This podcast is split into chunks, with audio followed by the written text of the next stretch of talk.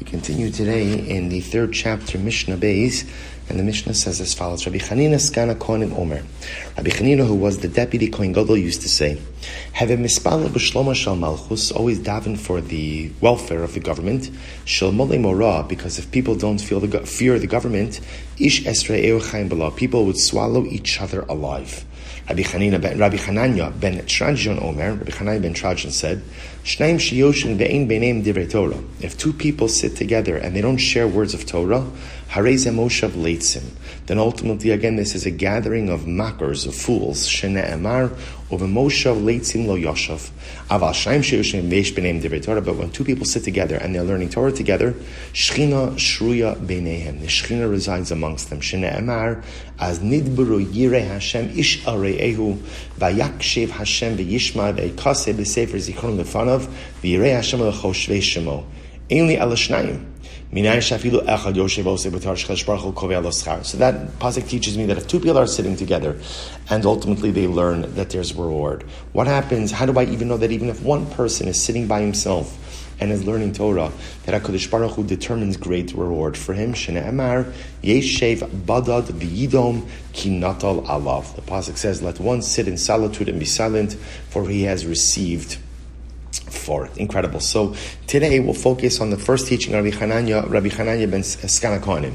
So Rabbi Hananya, who was the assistant Kohen Gadol, he said as follows. He said, always daven for the welfare of the government, for were it not for the fear of the government, people would swallow each other alive. So he says, Za'in rotsalom." the Rabbi Yonah writes, Shiesh la'adam lehispalal ashlom kol olam or lehitzta'er b'tza'er shalachirim.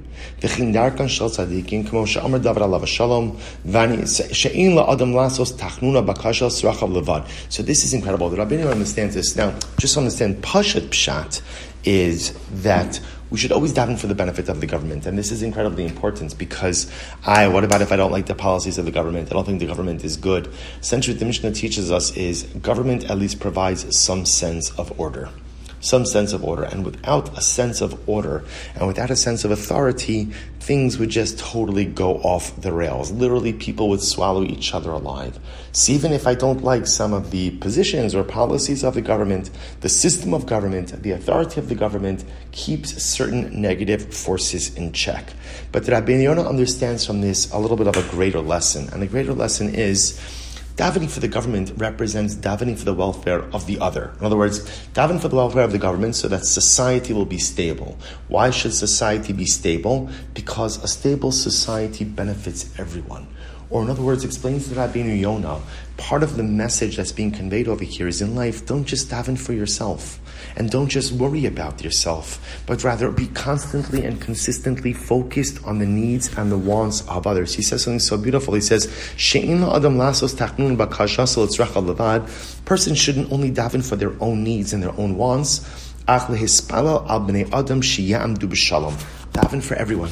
Daven for all people that they should enjoy a sense of peace and prosperity. Yesh shalom olam. Because when there is shalom in the malchus, when there's shalom, when there's peace in the monarchy, it's good for everyone. So the Rabbi Yonah says, not only are you davening that the government, you know, should, should, should run things correctly, but in essence, what I'm really doing is I'm davening for the other. I'm expressing a concern for the other. Stable government represents stable society, which represents stability in the lives of every single person. Don't just be the kind of individual who is solely focused and absorbed in their own needs, but always make sure to carve out time to daven for the needs of the other as well. Shkayach will stop over here for today.